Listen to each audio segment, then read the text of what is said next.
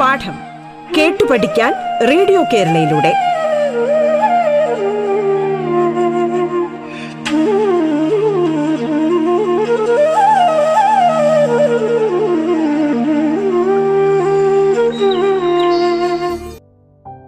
സംസ്ഥാന സർക്കാരിന്റെ നേതൃത്വത്തിൽ പ്രവർത്തിക്കുന്ന റേഡിയോ കേരളയിൽ എട്ടാം ക്ലാസ്സിലെ സാമൂഹ്യശാസ്ത്ര പാഠത്തിലെ പത്താം യൂണിറ്റായ ഭൂമിയുടെ പുതപ്പ് എന്ന അധ്യായത്തിലെ ചില പ്രധാനപ്പെട്ട ഉപ പാഠഭാഗങ്ങളാണ് നിങ്ങൾക്കൊപ്പം ഞാൻ ബിന്നി സാഹിതി നമ്മുടെ പരിസ്ഥിതിയെ സംരക്ഷിച്ച് പരിപാലിക്കുമെന്ന് ഈ പരിസ്ഥിതി ദിനത്തിൽ ഞാൻ പ്രതിജ്ഞ ചെയ്യുന്നു. ഈ ദിനത്തിൽ ഞാനൊരു മരത്തൈ നട്ട് അത് വലുതാകുന്നത് വരെ പരിപാലിക്കും. ഇത്തരം ഒരു പ്രതിജ്ഞ നമ്മൾ എടുക്കുന്ന ദിവസം നിങ്ങൾ ഓർക്കുന്നുണ്ടോ? ജൂൺ അഞ്ചിനാണ് എല്ലാ സ്കൂളുകളിലും ലോകത്തെല്ലായിടത്തും ഈ പ്രതിജ്ഞ എടുക്കാറുള്ളത്. എന്താണ് ആ ദിവ- ദിവസത്തിന്റെ പ്രത്യേകത? നമുക്ക് എല്ലാവർക്കും അറിയാം അന്ന് ലോക പരിസ്ഥിതി ദിനമാണ്. സ്കൂളുകളിൽ അസംബ്ലിയിലും മറ്റ് സ്ഥാപനങ്ങളിൽ പൊതുവായിട്ടും ഒക്കെ ഉദ്യോഗസ്ഥരെയും വിദ്യാർത്ഥികളെയൊക്കെ പങ്കെടുപ്പിച്ചാണ് ഈ ചടങ്ങ് നടക്കാറുള്ളത്. ഇത് മാത്രമല്ല നടക്കുന്നത്. സംസ്ഥാന വനം വകുപ്പിന്റെ ആഭിമുഖ്യത്തിൽ സോഷ്യൽ ഫോറസ്ട്രി ഡിപ്പാർട്ട്മെന്റ് എല്ലാ വിദ്യാലയങ്ങളിലും ചെടികളും എത്തിക്കാറുണ്ട്. എന്തിനാണ് ഗവൺമെന്റ് ഇത്ര ബുദ്ധിമുട്ടി ഈ പരിസ്ഥിതി ദിനവുമായി ബന്ധപ്പെട്ട് ചെടികൾ എത്തിക്കുന്നത്? കുട്ടികളെ കൊണ്ട് എന്തിനാണ് ഇത്തരത്തിൽ ഒരു പ്രതിജ്ഞ എടുപ്പിക്കുന്ന ചടങ്ങ് നടക്കുന്നത്? നിങ്ങൾ എപ്പോഴെങ്കിലും ഇതിനെക്കുറിച്ച് ചിന്തിച്ചിട്ടുണ്ടോ? പരിസ്ഥിതി സംരക്ഷണത്തിന്റെ ഭാഗമായി വൃക്ഷത്തെ നടുന്നതിന്റെ യുക്തി നിങ്ങളൊന്ന് ആലോചിച്ചു നോക്കി എന്തുകൊണ്ടായിരിക്കാം പരിസ്ഥിതി ദിനത്തിൽ ആയിരക്കണക്കിന് വൃക്ഷങ്ങൾ ഓരോ സ്ഥലങ്ങളിലും നടുന്നത്? അതിന്റെ പിറകിൽ കൃത്യമായ ഒരു സയൻസ് ഉണ്ട്. ഒരു ശാസ്ത്രീയ ചിന്ത അതിന്റെ പുറകിലുണ്ട്. അതെന്താണെന്ന് അറിയണ്ടേ? യാ നിങ്ങൾക്കെല്ലാം അറിയാവുന്നത് പോലെ ഭൂമിയെ ആവരണം ചെയ്തിരിക്കുന്ന വായുവിന്റെ പുതപ്പാണ് അന്തരീക്ഷം. നമുക്കെല്ലാവർക്കും അറിയാവുന്ന ഒരു വസ്തുതയാണ്. ഈ അന്തരീക്ഷത്തിൽ എന്തൊക്കെയാ ഉള്ളത്? ഓക്സിജൻ ഉണ്ട്. കാർബൺ ഡൈ ഓക്സൈഡ് ഭൂമിയെ ജീവഗ്രഹമായി നിലനിർത്തുന്നതിൽ മുഖ്യ പങ്ക് വഹിക്കുന്നത് ഈ രണ്ട് വാതകങ്ങളാണ് എന്ന് നമുക്കറിയാം. ഈ വാതകങ്ങളുടെ അളവിനെ നിയന്ത്രിക്കുന്നതിൽ സസ്യങ്ങൾക്ക് സുപ്രധാനമായ ഒരു സ്ഥാനം. സസ്യങ്ങൾ അവയുടെ വളർച്ചയ്ക്ക് ആവശ്യമായ ഊർജം സംഭരിക്കുന്നത് പ്രകാശ സംശ്ലേഷണം എന്ന പ്രവർത്തനത്തിലൂടെയാണെന്ന് നമ്മൾ ശാസ്ത്ര ക്ലാസ്സുകളിൽ പഠിച്ചിട്ടുണ്ടല്ലോ.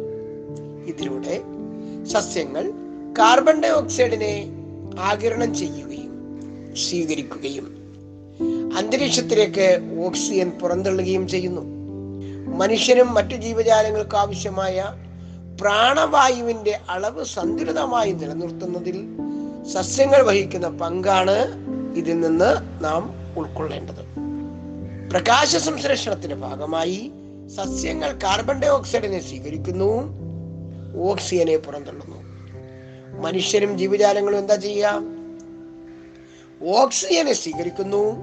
കാർബൺ ഡൈ ഓക്സൈഡിനെ ഈ രണ്ട് പ്രവർത്തനങ്ങളും സന്തുലിതമായി നടക്കുന്നതിന്റെ ഒരു പ്രധാനപ്പെട്ട ഏജന്റ് എന്ന് പറഞ്ഞാൽ നമ്മുടെ സസ്യങ്ങളാണ്.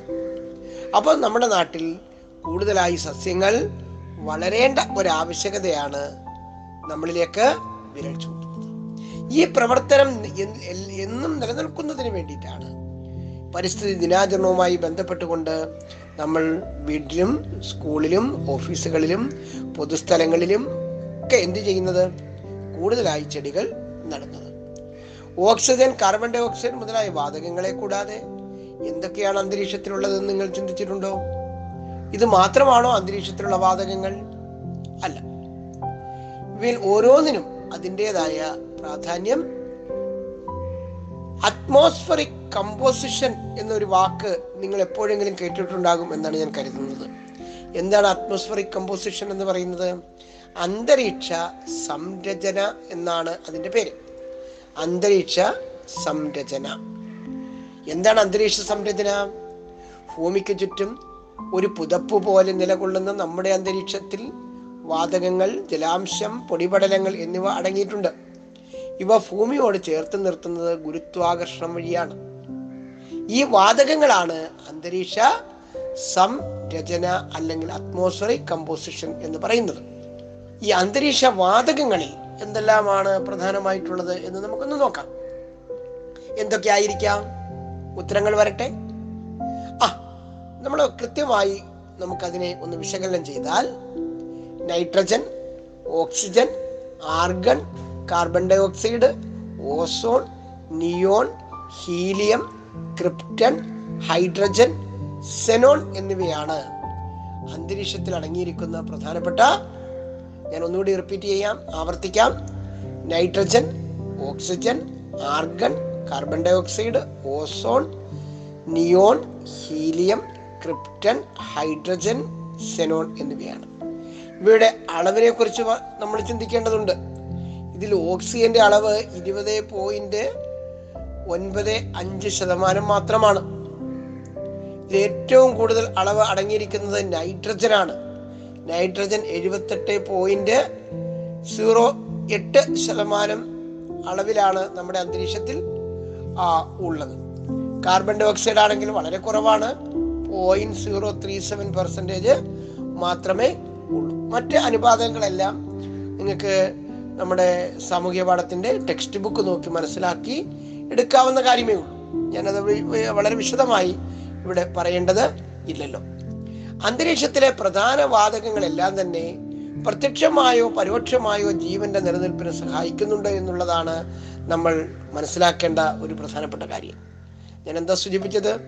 അന്തരീക്ഷത്തിലെ ഞാനിവിടെ സൂചിപ്പിച്ച വാതകങ്ങളെല്ലാം തന്നെ ഒന്നുകിൽ പ്രത്യക്ഷമായി അല്ലെങ്കിൽ പരോക്ഷമായി ജീവന്റെ നിലനിൽപ്പിന് ആവശ്യമാണ്. നമുക്ക് പാഠപുസ്തകത്തിലേക്ക് വന്നാൽ പേജ് നമ്പർ നൂറ്റി അറുപത്തി ഏഴിൽ ഒരു കുട്ടി പിന്നെ ഒരു ആടിനെ തീറ്റുന്ന ഒരു ചിത്രം നമുക്ക് കാണാൻ സാധിക്കും.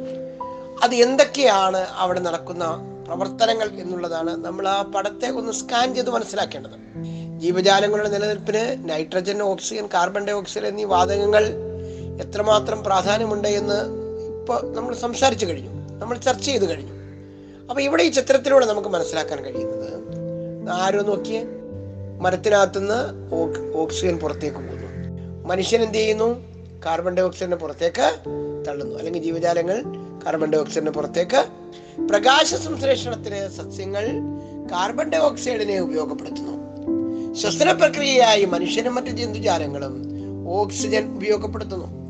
നൈട്രജൻ സ്ഥിരീകരണത്തിലൂടെ സസ്യ വളർച്ചയ്ക്കായി നൈട്രജനെയും ഉപയോഗപ്പെടുത്തുന്നു.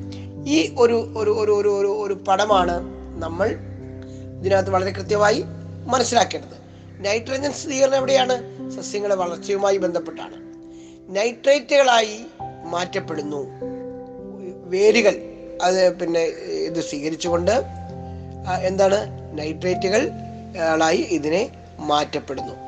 അപ്പം പ്രകാശ സംശ്ലേഷത്തിന്റെ പടം നിങ്ങൾ ഒന്ന് ഗ്രാഫിക് ചെയ്യുക. നൈട്രജൻ സ്ഥിരീകരണത്തിന്റെ പടം ഒന്ന് ഗ്രാഫിക് ചെയ്യുക. അതുപോലെ തന്നെ ശ്വസന പ്രക്രിയയുടെ ചിത്രവും ഒന്ന് ഗ്രാഫിക് ചെയ്താൽ.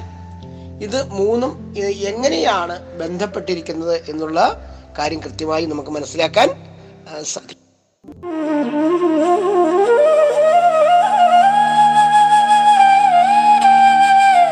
പാഠം കേട്ടു പഠിക്കാൻ റേഡിയോ കേരളയിലൂടെ. പാഠത്തിൽ ഇനി ഇടവേള.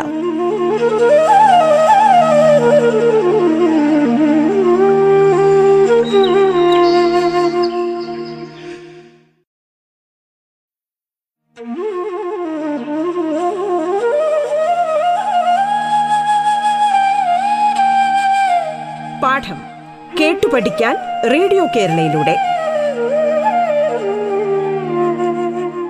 തുടർന്ന് കേൾക്കാം പാഠം.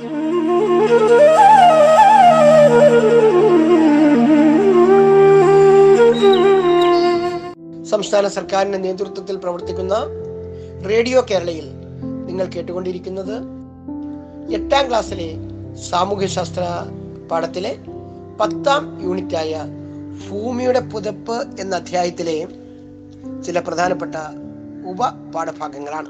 നിങ്ങൾക്കൊപ്പം ഞാൻ ബിന്നി സാഹിതി. നമുക്ക് അടുത്ത ഘട്ടത്തിലേക്ക് കടക്കാം. അന്തരീക്ഷത്തിൽ ജലാംശമുണ്ടോ? അല്ലെങ്കിൽ അന്തരീക്ഷത്തിലെ ജലാംശത്തിന്റെ അളവ് വാട്ടർ ഇൻ ദ അറ്റ്മോസ്ഫിയർ നമുക്ക് നോക്കാം. ഭൂമിയോട് ചേർന്ന് അന്തരീക്ഷ ഭാഗങ്ങളിൽ വളരെ ഉയർന്ന അളവിൽ അടങ്ങിയിട്ടുള്ള ഒരു ഘടകമാണ് ജലതന്മാത്രകൾ. ബാഷ്പീകരണ പ്രക്രിയയിലൂടെ ജലം നീരാവിയായി അന്തരീക്ഷത്തിൽ എത്തിച്ചേരുന്നുവെന്നും അത് മേഘങ്ങളുടെ രൂപീകരണത്തിനും മഴയ്ക്കും കാരണമാകുന്നുവെന്നും നമ്മൾ മുൻ ക്ലാസ്സുകളിൽ പഠിച്ചിട്ടുണ്ട്. എന്തൊക്കെയാണ്? ഭൂമിയോട് ചേർന്ന അന്തരീക്ഷ ഭാഗങ്ങളിൽ വളരെ ഉയർന്ന അളവിൽ അടങ്ങിയിട്ടുള്ള ഒരു ഘടകമാണ് ജലതന്മാത്രകൾ. ബാഷ്പീകരണ പ്രക്രിയയുടെ ഭാഗമായി ജലം നീരാവിയായി അന്തരീക്ഷത്തിൽ എത്തിച്ചേരുന്നുവെന്നും അത് മേഘങ്ങളുടെ രൂപീകരണത്തിനും മഴയ്ക്കും കാരണമാകുന്നുവെന്നും നാം പഠിച്ചിട്ടുണ്ട്. അന്തരീക്ഷത്തിലെ ജലാംശത്തിന്റെ അളവ് എല്ലായിടത്തും എല്ലാ സമയത്തും ഒരുപോലെയല്ല. അന്തരീക്ഷത്തിലെ ജലത്തിന്റെ അളവിനെ സ്വാധീനിക്കുന്ന ഘടകങ്ങൾ നമുക്കൊന്ന് പരിശോധിക്കാം. എന്തൊക്കെയാണ് അന്തരീക്ഷത്തിലെ ജലത്തിന്റെ അളവിനെ സ്വാധീനിക്കുന്ന ഘടകങ്ങൾ? ഒന്നാമത്തെ കാര്യം ഉയർന്ന താപനിലയിലുള്ള പ്രദേശങ്ങളിൽ ബാഷ്പീകരണ തോത് കൂടുതലായിരിക്കും. ഇവിടങ്ങളിൽ അന്തരീക്ഷത്തിൽ ജലാംശം കൂടുതൽ കാണുന്നു. ഉയർന്ന താപനിലയുള്ള പ്രദേശങ്ങളിൽ ബാഷ്പീകരണ തോത് കൂടുതലായിരിക്കും. അവിടെയാണ് അന്തരീക്ഷത്തിൽ ജലാംശം കൂടുതലായി കാണുന്നത്. രണ്ടാമത്തെ പോയിന്റ്. ഉപരിതല ജലസ്രോതസ്സുകളായ സമുദ്രങ്ങൾ നദികൾ മറ്റു ജലാശയങ്ങൾ എന്നിവയുടെ അടുത്തുള്ള അന്തരീക്ഷ ഭാഗങ്ങളിൽ ജലാംശം കൂടുതലായിരിക്കും. ഈ രണ്ട് കാര്യങ്ങളാണ് നമ്മൾ കൃത്യമായി മനസ്സിലാക്കേണ്ടത്. ഈ വസ്തുതകളുടെ അടിസ്ഥാനത്തിൽ നമുക്ക് ഒരു വർക്ക്ഷീറ്റ് പൂർത്തീകരിക്കേണ്ടതുണ്ട്. നമ്മുടെ പാഠപുസ്തകത്തിലെ പേജ് നമ്പർ നൂറ്റി അറുപത്തി എട്ടിൽ നൽകിയിരിക്കുന്ന വർക്ക്ഷീറ്റാണ് നിങ്ങൾ പൂർത്തീകരിക്കേണ്ടത്. ഇത് നമുക്ക് പരീക്ഷയുമായി ബന്ധപ്പെട്ട് വളരെ കൃത്യമായി മനസ്സിലാക്ക മനസ്സിലാക്കേണ്ടതും ആഴത്തിൽ ഇതിനെക്കുറിച്ച് ബോധ്യമാകുകയും ചെയ്യേണ്ടതുണ്ട്. അപ്പോൾ അത് നിങ്ങൾ ഹോംവർക്കായിട്ട് ചെയ്ത് പിന്നെ നിങ്ങളുടെ റഫ് നോട്ട് ബുക്കിൽ അതിനെ പിന്നെ ആ വർക്ക്ഷീറ്റ് പൂർത്തീകരിക്കുന്ന ഒരു പ്രവർത്തനം നിങ്ങൾ ചെയ്യുക. അടുത്ത നമുക്ക് പോകാനുള്ള കാര്യം പൊടിപടലങ്ങൾ എന്നുള്ളതാണ്. എന്താണ് പൊടിപടലങ്ങൾ? ഡസ്റ്റ് പാർട്ടിക്കിൾ അവാതകങ്ങൾ ജലതന്മാത്രകൾ എന്നിവയ്ക്ക് പുറമെ പൊടിപടലങ്ങളും അന്തരീക്ഷത്തിന്റെ ഭാഗമാണ്. അപ്പൊ നമ്മൾ ഇരിക്കുന്നിടത്തെല്ലാം നമ്മൾ അറിഞ്ഞും അറിയാതെയൊക്കെ ധാരാളം പൊടികളുണ്ടല്ലോ. അതും നമുക്ക് അന്തരീക്ഷത്തിന്റെ ഭാഗമാണ്. എന്തൊക്കെ മാർഗങ്ങളിലൂടെയാണ് മുഖ്യമായും പൊടിപടലങ്ങൾ അന്തരീക്ഷത്തിൽ എത്തിച്ചേരുന്നത്? നമുക്ക് നോക്കാം. നമ്മൾ ഇരിക്കുന്ന സ്ഥലത്തേക്ക് പൊടി വരണമെങ്കിൽ എന്ത് വേണം? ഒരു എക്സ്റ്റേണൽ ഏജൻസി വേണം. പുറത്തു നിന്നുള്ള ഒരു ഏജന്റ് അവിടെ പ്രവർത്തിക്കണം. ആ ഒരു പ്രധാനപ്പെട്ട ഏജന്റ് കാറ്റാണ്. കാറ്റിലൂടെ ഭൂമിയിൽ നിന്ന് ഉയർത്തപ്പെടുന്നവ. അഗ്നിപർവതങ്ങളിലൂടെ പുറത്തു വരുന്നവ ഉൽക്കകൾ കത്തുന്നതിലൂടെ ഉണ്ടാകുന്ന ചാരം. ഇങ്ങനെയാണ് നമുക്ക് എന്താണ് പൊടിപടലങ്ങൾ ഉണ്ടാവുക. അന്തരീക്ഷത്തിലെ നേർത്ത പൊടിപടലങ്ങളെ കേന്ദ്രീകരിച്ച് ഖനീകരണ പ്രക്രിയ കൂടുതലായി നടക്കുന്നതായും നാം പഠിച്ചിട്ടുണ്ട്. നിങ്ങൾക്ക് അതിനെക്കുറിച്ച് അറിയാം എന്താണ്? അന്തരീക്ഷത്തിലെ നേർത്ത പൊടിപടലങ്ങളെ കേന്ദ്രീകരിച്ച് ഖനീകരണ പ്രക്രിയ കൂടുതലായി നടക്കുന്നുണ്ട്. അന്തരീക്ഷത്തിലെ നേർത്ത പൊടിപടലങ്ങൾ മേഘരൂപീകരണത്തെ സഹായിക്കുന്നതിനാൽ ഇവയെ ഖനീകരണ മർമ്മം എന്നാണ് വിശേഷിപ്പിക്കാറുള്ളത്. എന്താണ് ഖനീകരണ മർമ്മം? ആ അന്തരീക്ഷത്തിലെ നേർത്ത പൊടിപടലങ്ങളെ കേന്ദ്രീകരിച്ച് ഖനീകരണ പ്രക്രിയ കൂടുതലായി നടക്കുന്നതായി നാം പഠിച്ചിട്ടുണ്ടല്ലോ. അങ്ങനെ നടക്കുന്നുണ്ട്. അപ്പോൾ കനീകരണ പ്രക്രിയ എന്ന് പറഞ്ഞാൽ അന്തരീക്ഷത്തിലെ നേർത്ത പൊടിപടലങ്ങൾ മേഘരൂപീകരണത്തെ സഹായിക്കുന്നതിനാൽ ഈ നേർത്ത പൊടിപടലങ്ങളെ പറയുന്ന പേരാണ് ഖനീകരണ മർമ്മം എന്നുള്ളത്. അതായത് കണ്ടന് കണ്ടൻസേഷൻ ന്യൂസിലി എന്നാണ് അതിനെ പറയുന്നത്. അപ്പോൾ നമുക്കിവിടെ ഒരു ചോദ്യമുണ്ട്. അന്തരീക്ഷത്തിലെ പൊടിപടലങ്ങൾക്കുള്ള പ്രാധാന്യം എന്ത്? ആ ചോദ്യത്തിന് കൃത്യമായ ഉത്തരം നിങ്ങൾ കണ്ടെത്തി നിങ്ങളുടെ ഹോംവർക്ക് ബുക്കിൽ എഴുതുക. അടുത്ത ഒരു പ്രധാനപ്പെട്ട പോയിന്റിലേക്ക് നമുക്ക് പോകാം. ഭൗമോപരിതലത്തിൽ നിന്ന് പതിനായിരത്തോളം കിലോമീറ്റർ ഉയരം വരെ അന്തരീക്ഷത്തിൽ അന്തരീക്ഷത്തിന്റെ സാന്നിധ്യമുണ്ട്. അന്തരീക്ഷത്തിന്റെ സാന്നിധ്യം എന്ന് പറഞ്ഞാൽ എന്താണ്? ഭൂമിയിൽ നിന്ന് പതിനായിരം കിലോമീറ്റർ ഉയരം വരെയാണ്. ആകെ അന്തരീക്ഷ വായുവിന്റെ തൊണ്ണൂറ്റിയേഴ് ശതമാനത്തോളം സ്ഥിതി ചെയ്യുന്നത് ഭൗമോപരിതലത്തിൽ നിന്ന് ഏകദേശം ഇരുപത്തൊൻപത് കിലോമീറ്റർ ഉയരം വരെയാണെന്ന് കണക്കാക്കപ്പെടുന്നു. ഉയരം കൂടുന്തോറും വാതകങ്ങളുടെ അളവ് കുറഞ്ഞു കുറഞ്ഞു വരും. ഉയരം കൂടുന്തോറും വാതകങ്ങളുടെ അളവ് കുറഞ്ഞു കുറഞ്ഞ് വരും. അപ്പോൾ നമുക്കറിയാം നമ്മുടെ എവറസ്റ്റ് കൊടുമുടി ഏറ്റവും വലിയ കൊടുമുടിയാണ് എവറസ്റ്റ് കൊടുമുടി. എവറസ്റ്റ് കൊടുമുടി കയറുന്ന പർവതാരോഹികർ അവരുടെ കിറ്റിന്റെ കൂട്ടത്തിൽ ഒരു വളരെ പ്രധാനപ്പെട്ട ഒരു ഒരു ഒരു ഒരു ഒരു കിറ്റ് ഉണ്ടാവും. അതെന്താണെന്ന് അറിയുമോ? ഓക്സിജൻ കിറ്റാണ്. എന്തുകൊണ്ടാണ് അവർ ഓക്സിജൻ കിറ്റ് പർവതാരോഹണ പ്രവർത്തനങ്ങൾക്ക് അല്ലെങ്കിൽ ആ പർവതാരോഹണം നടത്തുമ്പോൾ കൊണ്ടുപോകുന്നത്? അത് നമ്മൾ ഈ പറഞ്ഞ പാഠഭാഗവുമായി ബന്ധപ്പെട്ട് ഇപ്പോൾ ചർച്ച ചെയ്ത പാഠഭാഗവുമായി ബന്ധപ്പെട്ട് നിങ്ങൾ മനസ്സിലാക്കേണ്ടിയിരിക്കുന്നു. പ്രധാനപ്പെട്ട പോയിന്റ് എന്താണ്? ഉയരം കൂടുന്തോറും വാതകങ്ങളുടെ അളവ് കുറഞ്ഞു വരുന്നു. അപ്പോൾ പർവതാരോഹണം എന്ന് പറഞ്ഞാൽ മുകളിലോട്ട് കയറലാണ്. മുകളിലോട്ട് കയറുന്തോറും ഓക്സിജന്റെ അളവ് കുറയുന്നു. അപ്പൊ അത് കോമ്പൻസേറ്റ് ചെയ്യുന്നതിന് വേണ്ടിയിട്ടാണ് ഓക്സിജൻ കിറ്റ് അവർ കൊണ്ടുപോകുന്നത്. അപ്പോൾ അതും നമുക്ക് പരീക്ഷയ്ക്ക് സാധ്യതയുള്ള ഒരു ചോദ്യം എന്നുള്ള രീതിയിൽ കൃത്യമായ ഒരു പഠനം നടത്തേണ്ടിയിരിക്കുന്നു. അടുത്ത നമുക്ക് മനസ്സിലാക്കേണ്ട ഒരു കാര്യം ഹരിതഗ്രഹമാകുന്ന അന്തരീക്ഷത്തെ കുറിച്ചിട്ടാണ് ഹരിതഗ്രഹമാകുന്ന അന്തരീക്ഷത്തെ കുറിച്ച് ശൈത്യമേഖലാ രാജ്യങ്ങളിൽ കെട്ടിടങ്ങൾ നിർമ്മിക്കുന്നത് എങ്ങനെയാണ് നിങ്ങൾ കണ്ടിട്ടുണ്ടോ? നിങ്ങൾ നമ്മൾ ഗൂഗിളിലൂടെ ഒക്കെ ഒന്ന് പരിശോധിക്കുമ്പോൾ ശൈത്യമേഖലയിലെ ശൈത്യമേഖലാ രാജ്യങ്ങളുടെ കെട്ടിടങ്ങൾക്ക് ഒരു പ്രത്യേകത നമുക്ക് കാണാൻ സാധിക്കും. സ്ഫടികം കൂടുതലായി ഉപയോഗിക്കാറുണ്ട്. നമ്മൾ നമ്മുടെ വീടൊക്കെ വെക്കുമ്പോൾ എന്താണ്? കല്ല് കോൺക്രീറ്റ് ഒക്കെയാണ് കൂടുതലായിട്ട് ഉപയോഗിക്കുന്നത്. എന്നാൽ ശൈത്യമേഖലാ രാജ്യങ്ങളിൽ കെട്ടിടങ്ങൾ നിർമ്മിക്കുമ്പോൾ സ്ഫടികം കൂടുതലായി ഉപയോഗിക്കുന്നതായി നമുക്ക് കാണാൻ കഴിയും. ഇത് എന്തുകൊണ്ടാണ് ശൈത്യമേഖലാ രാജ്യങ്ങളിൽ സ്ഫടികം കൂടുതലായിട്ട് ഉപയോഗിക്കുന്നത്? സ്ഫടിക തലത്തിന് ഒരു പ്രത്യേകതയുണ്ട്. നമുക്ക് നോക്കാം. സ്ഫടിക തലങ്ങൾക്ക് സൗരോർജത്തെ അതായത് സൂര്യതാപത്തെ ഉള്ളിലേക്ക് കടത്തിവിടാനും ഭൗമ വികരണത്തെ തടഞ്ഞു നിർത്താനും കഴിവുണ്ട്. ഇത്തരത്തിൽ കെട്ടിടങ്ങൾക്കുള്ളിൽ താപം കുറയാതെ നിലനിർത്താൻ ആകുന്നു. സ്ഫടികത്തിന്റെ ഈ ഗുണവിശേഷത്തെ ശൈത്യരാജ്യങ്ങൾ കാർഷിക മേഖലയിൽ പ്രയോജനപ്പെടുത്തുന്നുണ്ട്. നമ്മുടെ പാഠപുസ്തകത്തിൽ തന്നെ അതിനെക്കുറിച്ച് വളരെ കൃത്യമായ ഒരു ഒരു പിക്ചർ കാണാൻ കഴിയും. പേജ് നമ്പർ നൂറ്റി അറുപത്തൊമ്പത് നിങ്ങൾ പരിശോധിക്കുകയാണെങ്കിൽ കൃഷിയിൽ ഈ ഈ പിന്നെ സ്ഫടികം എങ്ങനെ ഉപയോഗിക്കുന്നു എന്ന് നമുക്ക് മനസ്സിലാക്കാൻ കഴിയും. ഈ രണ്ട് കാര്യമാണ് ഇവിടെ പ്രധാനമായി ചിന്തിക്കേണ്ടത് സ്ഫടികത്തിന് ഉള്ള ഏറ്റവും പ്രധാനപ്പെട്ട പ്രത്യേകത സൗരോർജത്തെ ഉള്ളിലേക്ക് കടത്തിവിടാനും അതുപോലെ തന്നെ ഭൗമ കിരണത്തെ തടഞ്ഞു നിർത്താനും ഉള്ള കഴിവാണ് അവ കൃഷിയിലാണെങ്കിലും കെട്ടിടങ്ങൾ നിർമ്മാണത്തിലാണെങ്കിലും ഒക്കെ ഈ സ്ഫടികം ഉപയോഗിക്കുന്നത്. ഭൗമകിരണത്തെ തടഞ്ഞു നിർത്തി സസ്യ വളർച്ചയ്ക്ക് ആവശ്യമായ താപം ഉള്ളിൽ നിലനിർത്താൻ ഇത്തരം നിർമ്മിതികൾ കൊണ്ട് കഴിയുന്നു. അതിനാൽ ഇവയെ ഹരിത ഗ്രഹങ്ങൾ അല്ലെങ്കിൽ ഗ്രീൻ ഹൗസസ് എന്നാണ് വിളിക്കുന്നത്. അന്തരീക്ഷത്തിൽ അടങ്ങിയിരിക്കുന്ന ചില വാതകങ്ങൾക്കും സൗരോർജ താപത്തെ കടത്തിവിടാനും ഭൗമവികിരണത്തെ ആഗിരണം ചെയ്യാനും കഴിവുണ്ട്. Carbon dioxide methane ozone തുടങ്ങിയ വാതകങ്ങളും നീരാവിയും ഭൂമിയിൽ നിന്നിരുന്ന ഭൗമവികിരണത്തെ ആകിരണം ചെയ്ത് ഭൂമിയോട് അടുത്ത അന്തരീക്ഷത്തിലെ താപനില കുറയാതെ നിലനിർത്തുന്നു. ഈ പ്രതിഭാസത്തെ ഹരിതഗ്രഹ പ്രഭാവമെന്നും ഗ്രീൻ ഹൗസ് എഫക്റ്റ് എന്നാണ് ഇതിനെ പറയുന്നത്. ഇതിന് കാരണമാകുന്ന വാതകങ്ങളെ ഹരിത ഗ്രഹവാതകങ്ങൾ അല്ലെങ്കിൽ ഗ്രീൻ ഹൗസ് ഗ്യാസസ് എന്നുമാണ് രണ്ട് പ്രധാനപ്പെട്ട പുതിയ വാക്കുകളാണ് ഞാൻ ഇവിടെ സൂചിപ്പിച്ചത്.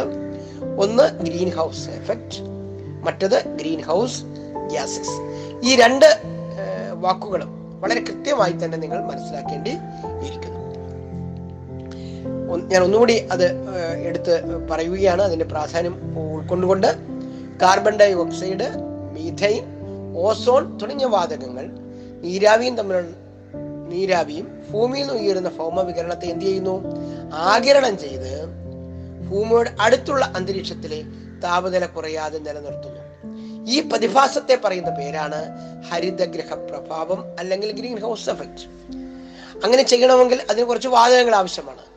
അതുകൊണ്ട് ഈ വാതകങ്ങളെ അല്ലെങ്കിൽ ഈ പ്രോസസ് നിലനിർത്താൻ കഴിയുന്ന സഹായിക്കുന്ന വാതകങ്ങളെ ഹരിതഗ്രഹ വാതകങ്ങൾ അല്ലെങ്കിൽ ഗ്രീൻ ഹൗസ് ഗ്യാസസ് എന്നുമാണ് പറയുന്നത്.